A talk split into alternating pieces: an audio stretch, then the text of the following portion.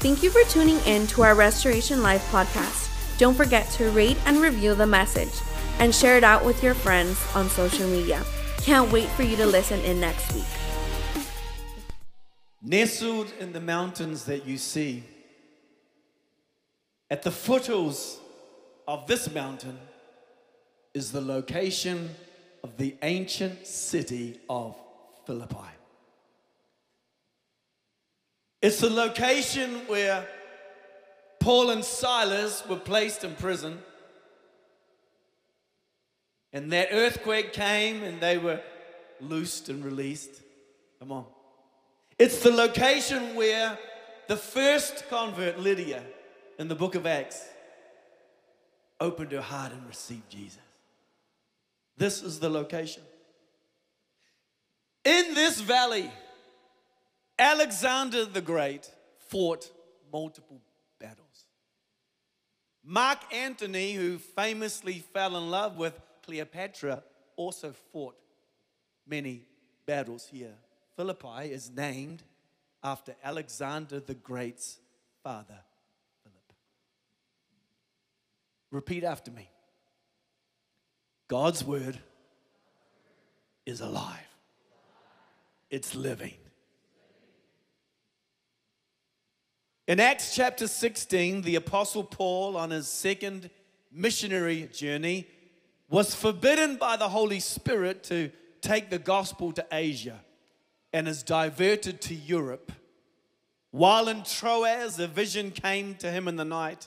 And we pick up the story in Acts 16:9. Let's read.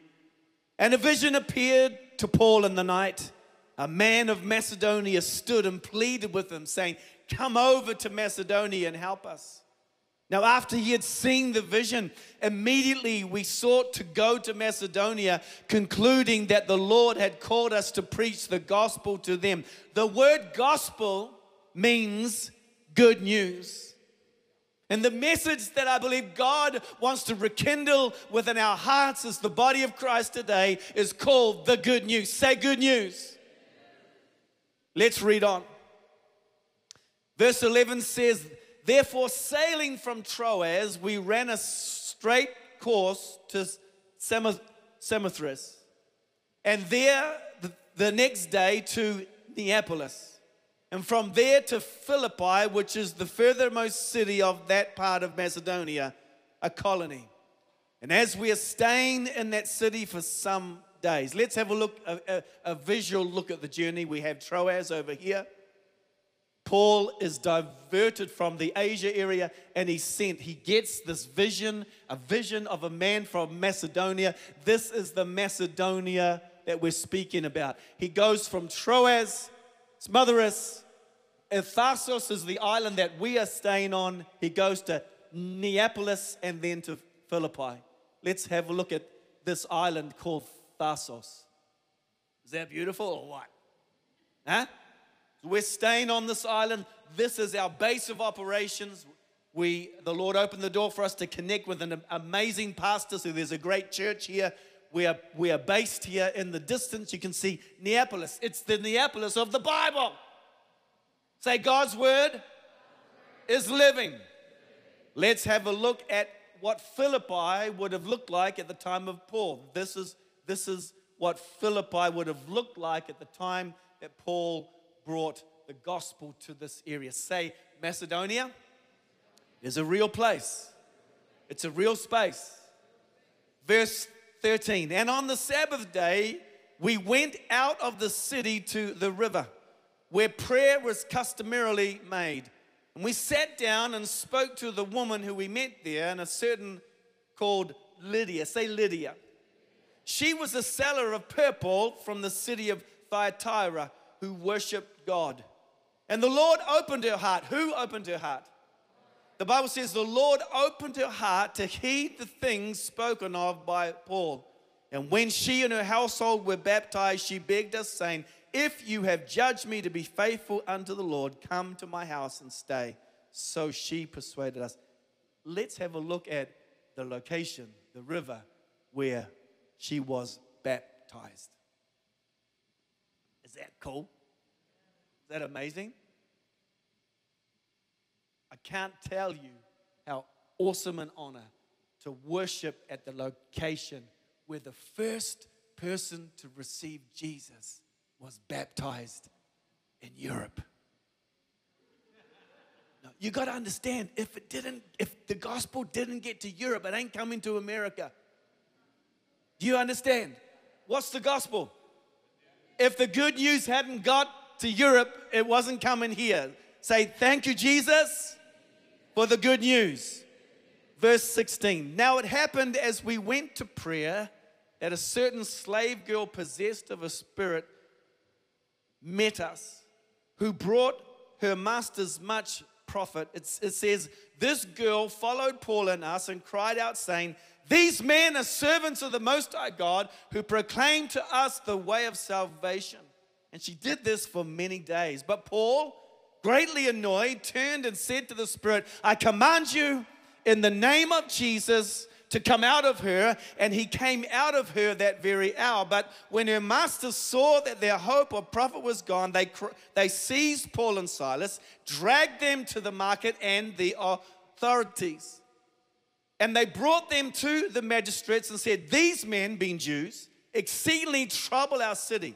And they teach customs which are not lawful for us to receive. It said, then the multitude rose up together against them. The magistrates tore off their clothes and commanded them to be beaten with rods. And when they had laid many stripes on them, they threw them into prison, commanding the jailer to keep them securely. Having received such a charge, they put them into inner prison and fastened their feet in stocks. All for the good news.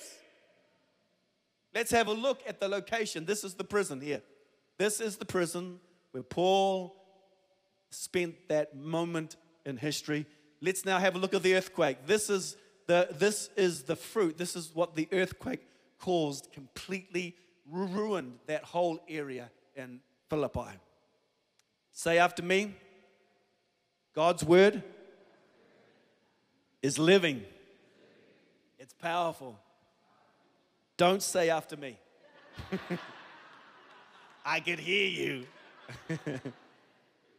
Verse 25. But at midnight, say, but at midnight, Paul and Silas were grumbling and complaining and cursing God. They'd given their whole lives, their time, their energy, their talent, and now they're in prison. Is that what it says?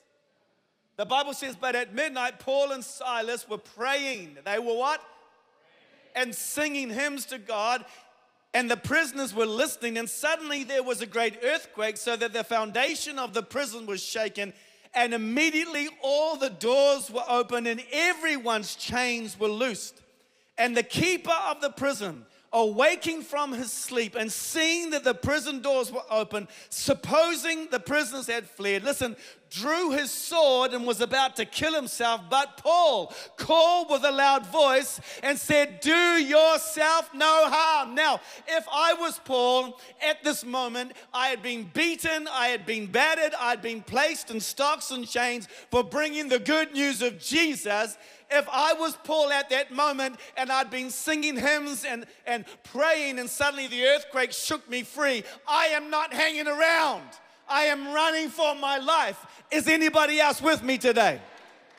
But Paul was a different type of guy. Paul had a different type of spirit. You see, Paul was not concerned about his life. Paul was not concerned about his vision. Paul was not concerned about what may happen to him. He carried within his belly and his being the good news of heaven and earth. Paul, the same Paul who persecuted those original followers of Jesus and put them into prison, that same Paul who was blown off his donkey as Jesus revealed himself to him, that same Paul was a different type of man with a different type of spirit. He was not concerned about his life. He was concerned that the message of the gospel was heard. And he gave his life as Jesus gave his life for the good news. He carried the good news of Jesus within him. As we read on, it says, then he called for a light and ran in. The prison guard. He calls for a light, ran in. Listen carefully. Fell bowed down trembling before Paul and Silas, he brought them out and said, "Sirs, what must I do to be saved?"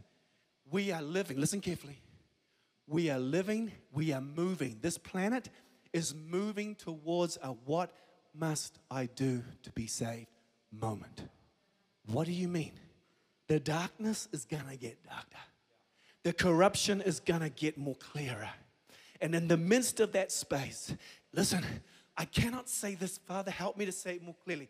It's important that the body of Christ does not get entangled with the bad news to the point where the good news is no longer seen, because there is a moment that is coming, a moment of salvation. There is a moment where people who you've been believing for, people who you've been praying for many, many years, people, there is a moment, there is a season in the atmosphere that is coming to where they, like Paul, they, like this man, will come to you and say, "What must I do to be saved?"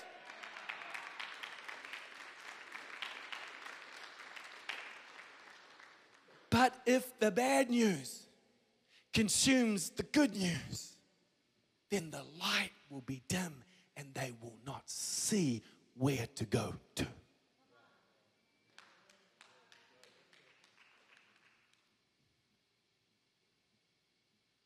There is a time coming for you, a what must I do to be saved moment, where people are going to begin to come to you and they're going to say this.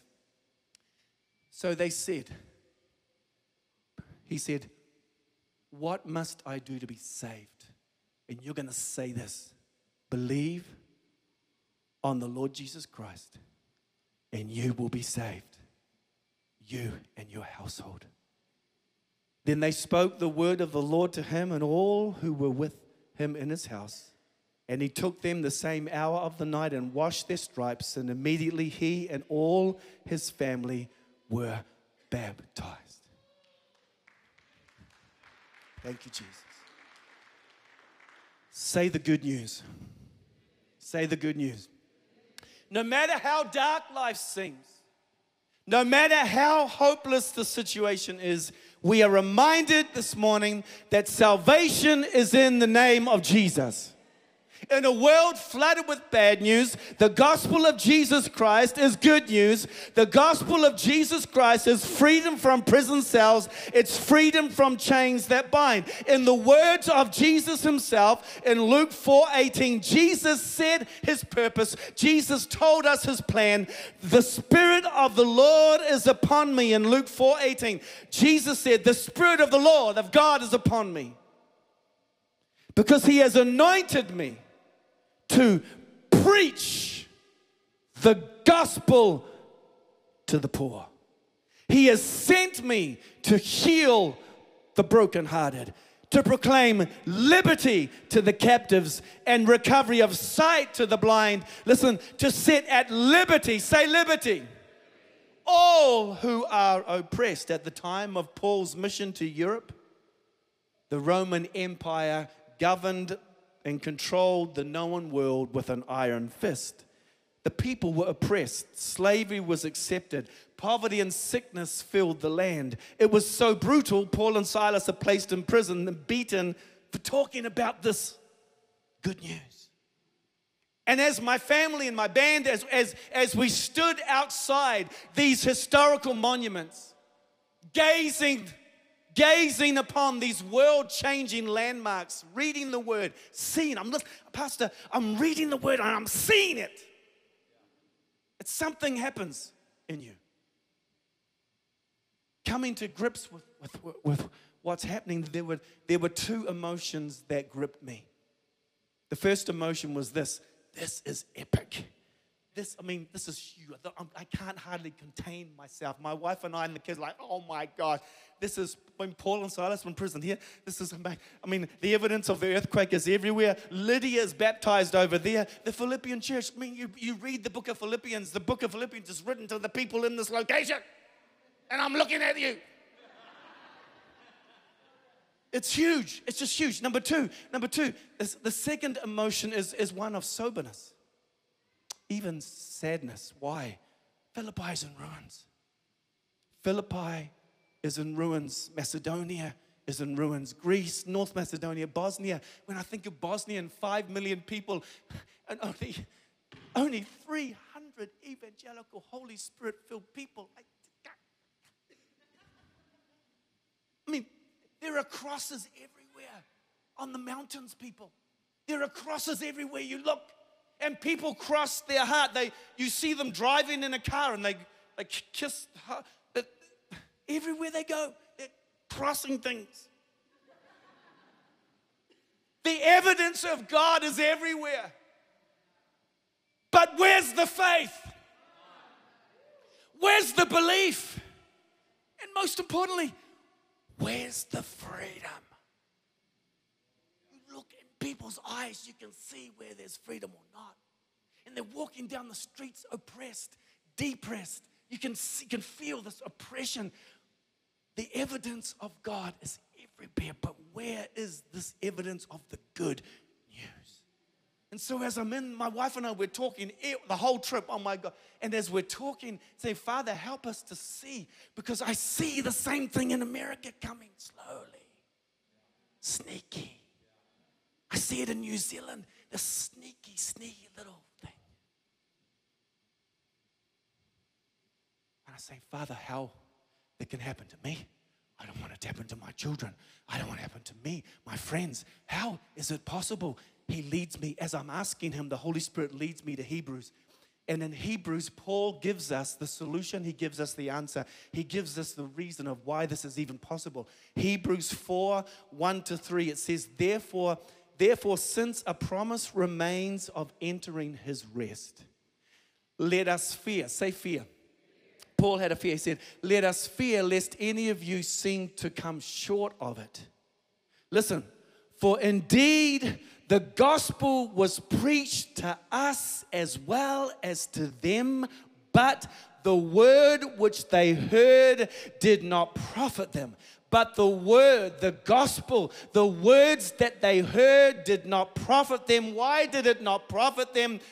The Bible says it was because the words were not being mixed with faith in those who heard it. So they heard it, but didn't believe it. Revelation that is not mixed with faith, listen, becomes philosophy.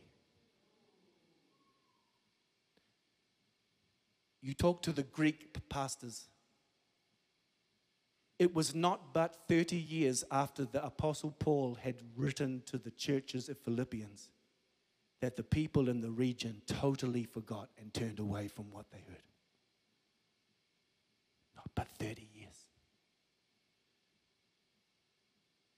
Relegating Jesus next to Socrates and Plato. Do you understand? Revelation that is not mixed with faith becomes philosophy, and it does not profit us. Was Jesus just a philosopher? Does Jesus have a place next to Plato and Socrates and all those other teachers of the time? Were the words of Jesus the words of a mere man? Well, John 1:1 says, in the beginning was the Word, and the Word was with God, and the Word was God. He was in the beginning with God, and all things were made through him. And without him, nothing was made that was made. And in him was life, the life that was the light of men, the life that was the light of men, the life that was the light of men. He was in the world, and the world was made through him. He was in the world, and the world was made through him, and the world did not know him. He came to his own, and his own did not receive him. But as many as received him, to them he gave the right to become the children of God, to those who...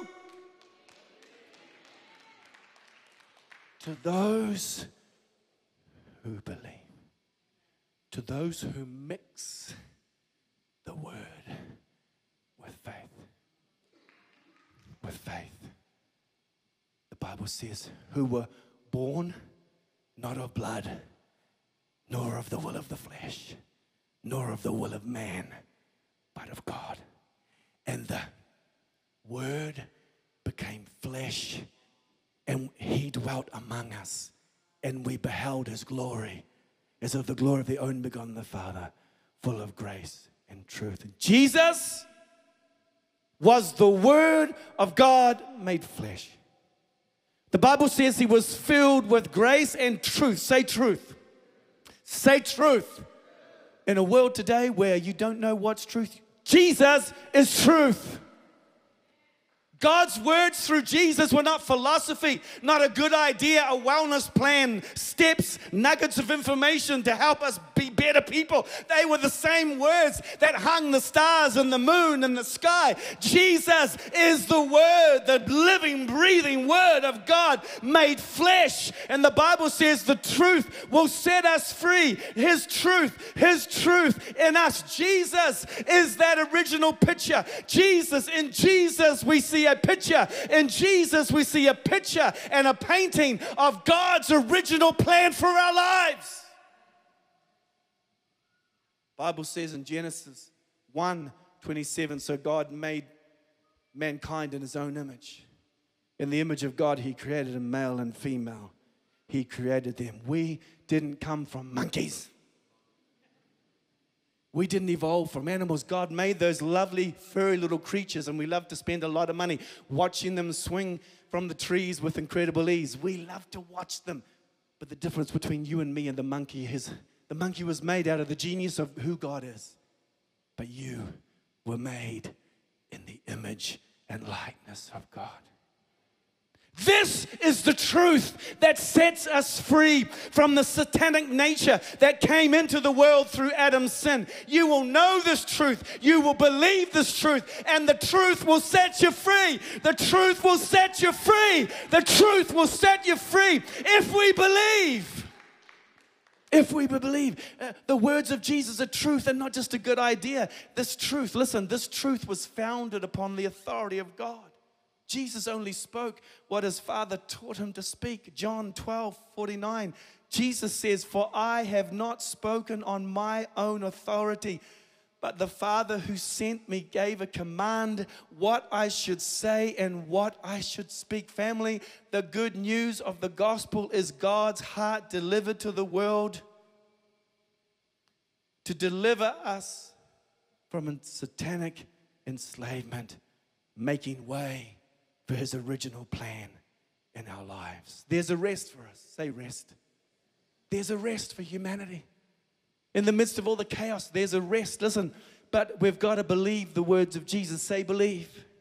Jesus said, I am the way, the truth, and the life. No one comes to the Father but through me. Paul said, I fear. He said, I fear. What was Paul's fear? He says, I fear lest we fall short, of entering the rest of God. Listen, and as I gaze upon the world, as I gaze upon the church, as I look at the church and I see what's going on around, I have a fear. I have a fear in my heart that the church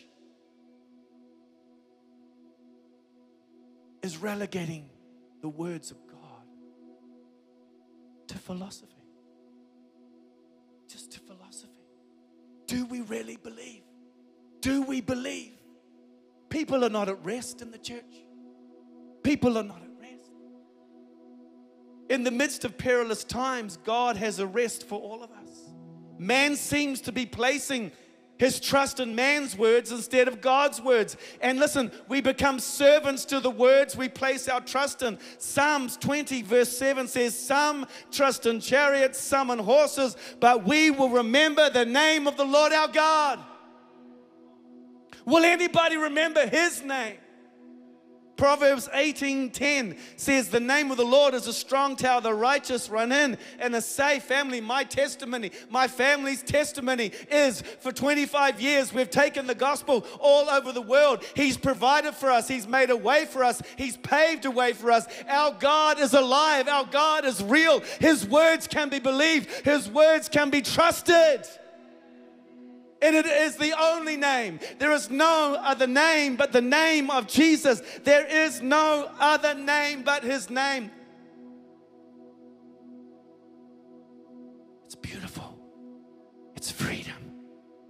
When I'm 16 years of age, I had this incredible experience. God, it's like he came into my bedroom and just moved my life. It was incredible.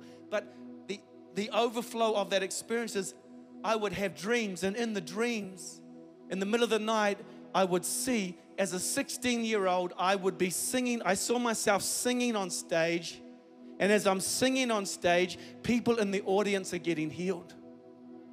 And tears begin to roll down my cheeks as I'd wake up in the middle of the night saying, can that ever happen? I don't know. But as I begin to take small steps of obedience, suddenly over the last 25 years, people began to come up to me. One lady, she comes up to me even just a couple of years ago. She says to me, "Sir, can I talk to you?" I said, "Sure." She said to me, "Last year you came to my church. You did a worship event." She says, "As you were praying, as you were singing, I felt something come upon me and I felt something leave me." She said, "I went to the doctor the next day." She said, "I've been an epileptic all my life. My doctor keeps me back for 2 more days. He cannot find any sign of epilepsy." And I said to her, "How long has it been? How long has it been since you've had any epileptic seizures?" She says, "It's been over a year since you came." God has touched me. Multiple stories. Multiple stories. Is that not good news? You've got stories. I've got stories. The good news has got to be heard. As we close today, Isaiah 52 and verse 7 says, "How beautiful upon the mountains are the feet of him who brings good news, who proclaims peace, who brings glad tidings of good things, who proclaims salvation, who says to Zion, 'Your God reigns.'" Romans 10:14, listen carefully as we close together. "How then shall they call on him in whom they have not believed? And how shall they believe?" Listen, "how shall they believe in him of whom they have not heard? And how shall they hear without a preacher? How shall they preach unless they are sent? As it is written," listen carefully, "How beautiful are the feet of those who preach the gospel of peace, who bring glad tidings of good things." The message today is called The Good News. After reading this passage, I thought maybe I could call the message Beautiful Feet. Oh my goodness. How beautiful are your feet? How beautiful are your feet? How beautiful are your feet, honey? How beautiful are your feet? How beautiful are your feet? How beautiful are your feet? How beautiful are the feet of those who bring good news. Amazing grace, how sweet. Let's all stand and sing. The sound that saved a wretch like me. I once was lost, oh, but now I'm found. I was blind, but now I see. Lift your hands all over this building and sing it. Beautiful anthem. Amazing grace, how sweet the sound that saved a wretch like me. I once was lost, oh, but now I'm found. I was blind, but now. There is a clarion call that is sounding throughout the nations for the body of Christ to yield, to yield. Our Father is searching for vessels that He can fill with good news and use us as channels that bring this good news. How will they believe unless they hear? How will they hear unless there's a preacher? Will the preachers rise up?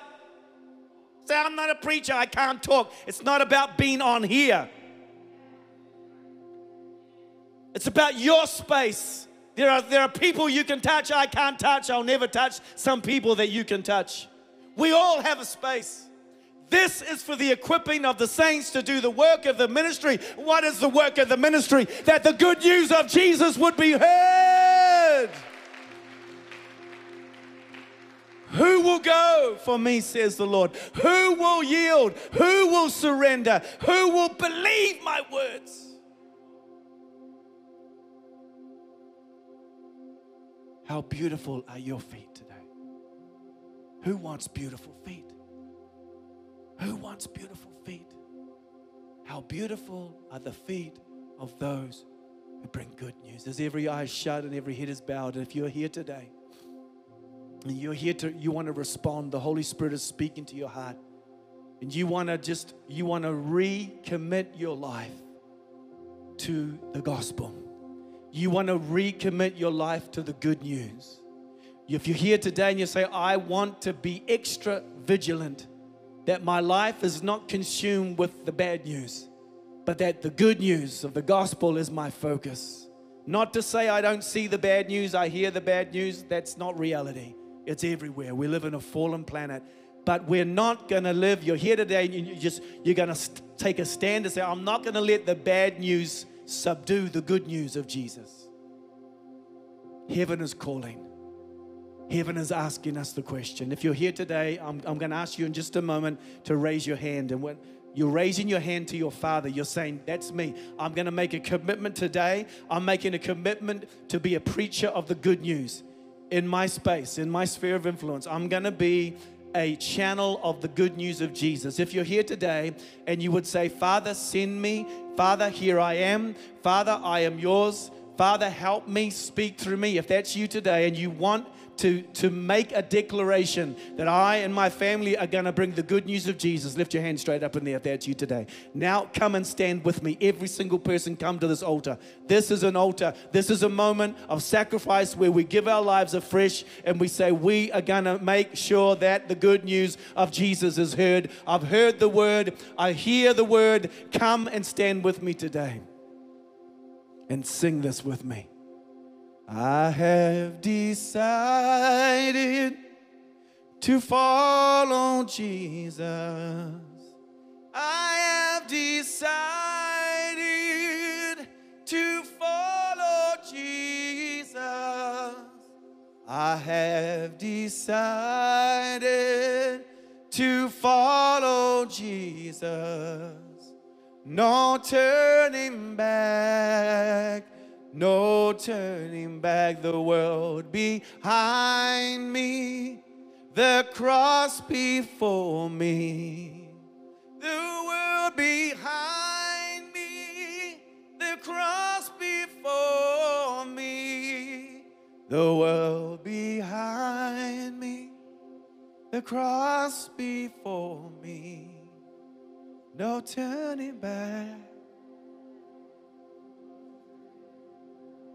And this. Though none go with me, still I will follow. Though none go with me, still I will follow. Though none go with me, still I will follow. No turning back. No turning back. And they overcame him, the dragon, by the blood of the Lamb, by the word of their testimony. And they didn't love their lives unto death. As every eye is shut and every head is bowed if you're here today and you don't, you've never actually repented of sin, you've never actually opened your heart and invited Jesus into your heart. You've never made that commitment. You've never repented and you've never opened your heart. And although you might not understand it, what I'm speaking, something in you is saying, I need to do what he's saying. If you're here today and you want to commit your life to Jesus, if you're here today and you have committed your life to Jesus, but you're not living the life that you need to, in just a moment, I would love to pray with you. But I need to know who you are. If you're here today and you want to commit your life to Jesus, you want to open your heart and for him to come and live in you. In just a moment, I'm going to ask you to raise your hand so we can pray with you. If that's you today, just lift your hand straight up in the air. Anybody at all? One hand over there. Anybody else? There's a few hands here raised. Can I ask everybody to repeat after me? Say, Heavenly Father, I acknowledge that when Adam sinned, that sin came upon me. I sinned. I have sinned. That sin separated me from you, my true Father. But you sent Jesus to bring me home. And today, I acknowledge the work of Jesus and what he did on the cross for me to take away the barrier between us, sin. I open my heart and I ask you to forgive me for sin in my life. I open my heart and Lord Jesus, I ask you to come and live in me. Help me from this day on to follow Jesus. I have decided to follow Jesus. I have decided to follow Jesus. I have decided to follow Jesus. No turning back, no turning back.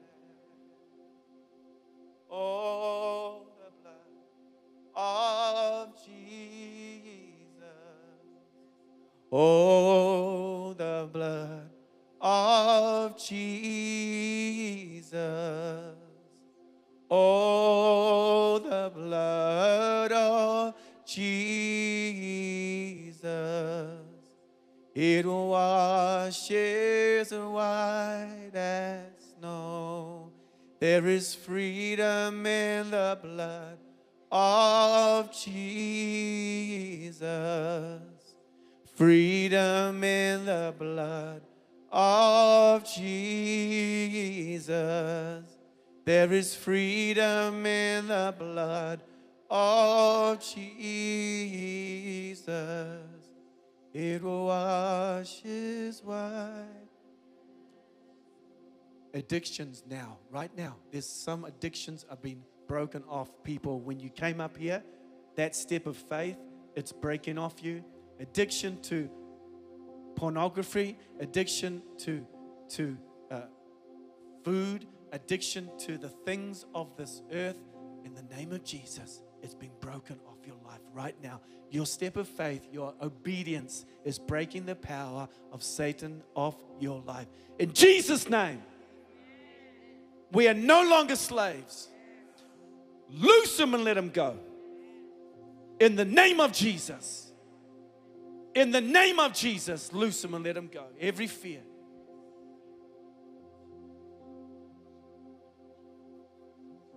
Fear. There's fear, anxiety, all of the fleshly things of this world. The blood of Jesus is making us whole today. So the light of the gospel can shine through us. Addictions are breaking. His presence is healing. His love.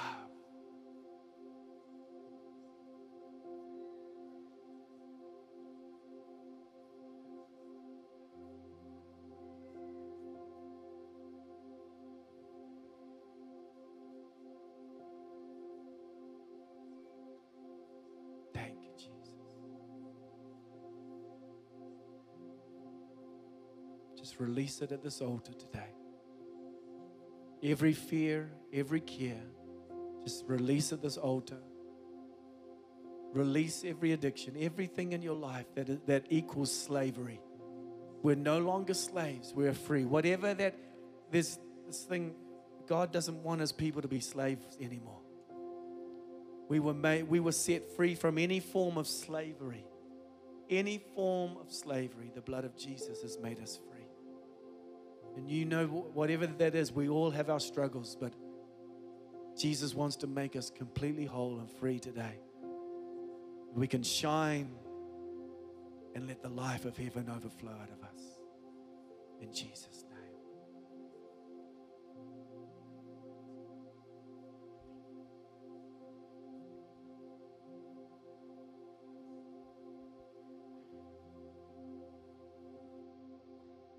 While we're in this moment, we just want to take a moment to honor Pastor Michael and his family for the word, for the message that he brought today. You know, how many of you, I don't know if enjoyed is the right word, but the video that he shared today and the work that he and his family are doing, that doesn't happen by accident. That is by the grace of God that he is able to do that, and we are thankful that he is able to do that and that God is merciful and graceful. But your generosity allows God's grace to work. So we would like to honor Pastor Michael and his family for the work that they do. We would like to take a love offering at this time. Whatever God has put on your heart, there's a QR code on the screen. I'll get out of the way. When it comes up, just check the box that says guest speaker, and that way we'll know that's for Pastor Michael and his family. Go ahead and have a seat when you're done scanning that code. So in the same light that we're honoring Pastor Michael, for those of you that aren't aware, this is Pastor Appreciation Month. And believe it or not, the second Sunday of the month is Pastor Appreciation Day. So we want to honor and appreciate our pastors. So if we could get the pastors and their wives to come on up. Yeah, give them some love. Come on, encourage them. Can you please stand with us as we honor our pastors of this house? We have Pastor Don, he's our pastor of our children's ministry. We appreciate you, Pastor Don. We have Pastors Nick and Raylene, who they're our pastors of our young adults ministry and our worship and production ministry. We have Pastors Max and Teresa, who are our assistant pastors here and soon to be Restoration Life Atlanta pastors. And last but certainly not least, we have our lead pastors, Pastors Eddie and Roxanne Vargas, who have been ministering and pastoring all of the South Bay for over 25 years. And you guys get to see everything that they do here on Sundays, but that is only just a little glimpse of their life. How many of you, your lives have been touched by these people up here? How many of your marriages have been restored by these people up here? How many of you have came to know Jesus Christ as your Lord and Savior because of their sacrifice? What they do is daily. And we thank you so much. We honor the time that it takes, the sacrifice. Pastor Teresa, if you're watching, we thank you, we love you, we honor you. She couldn't be here today because she's taking care of her little one who's sick, but if you guys see them today or tomorrow or online or anything, just tell them how much you appreciate them. Because Danny said in the first service, just like you guys, they're human too. And sometimes they have that thought of, I don't know if I'm doing this right. Or God, can you talk to me? Or they need encouragement too. And so it's so important that just as we receive from them, we deposit into them in gratitude and appreciation, right? So we're going to take a little moment. I know we're running out of time, but we really want to just do something fun really quick right now. So we want to see how much you guys know your pastors, okay? We got a fun fact game. So we're going to need your participation, okay? You guys agree? Yeah. All right, here we go. So we've got some fun facts here. And if you guys guess this pastor, we're going to see which one it is, okay? But you guys get to guess who it is. So this pastor loves to minister on the book of Revelations. And... you guys are good. Okay, that was a good one. And he's currently a doctor. Do you guys know what kind of doctor he is? Oh, you guys are good. All right, pass it around. They got you. All right, this pastor grew up in Orange County. Okay. Oh, okay. And she currently works a full-time stay-at-home job, aside of being a full-time mom. That's Pastor Raylene. Yes. Okay, all right. This one, this pastor currently is working on a comic book. How do you guys know? That's right. It's Pastor Max. And Pastor Max used to also be a security guard, if you can't tell. This pastor can play the drums. She's really good. Oh, no, wait, who? Oh, okay. Pastor Teresa, they got you. She can play the drums, and she's been a high school soccer coach for over 2 years now. So, Pastor Teresa, we appreciate you. We love you. This pastor loves to take naps in the car. That's a hard one. We already said Pastor Raylene. And has owned 2 businesses. Pastor Nick. This pastor doesn't like to eat vegetables at all. Pastor Eddie. And another fun fact about him, his grandfather was a matador, a bullfighter. That's pretty cool, huh? You guys didn't know that. And, all right, so this pastor loves butter and can eat it all on its own.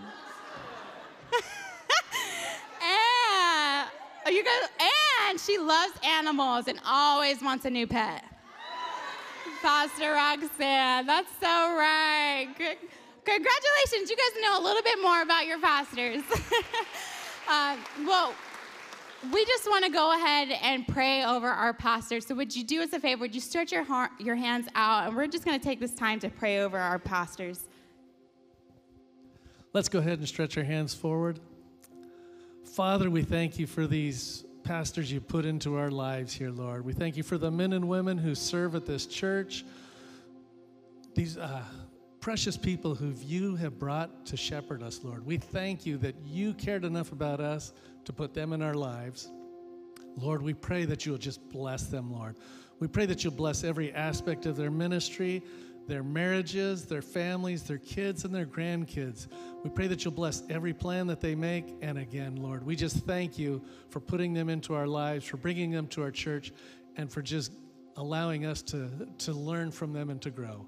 And we thank you again in Jesus' name. Amen.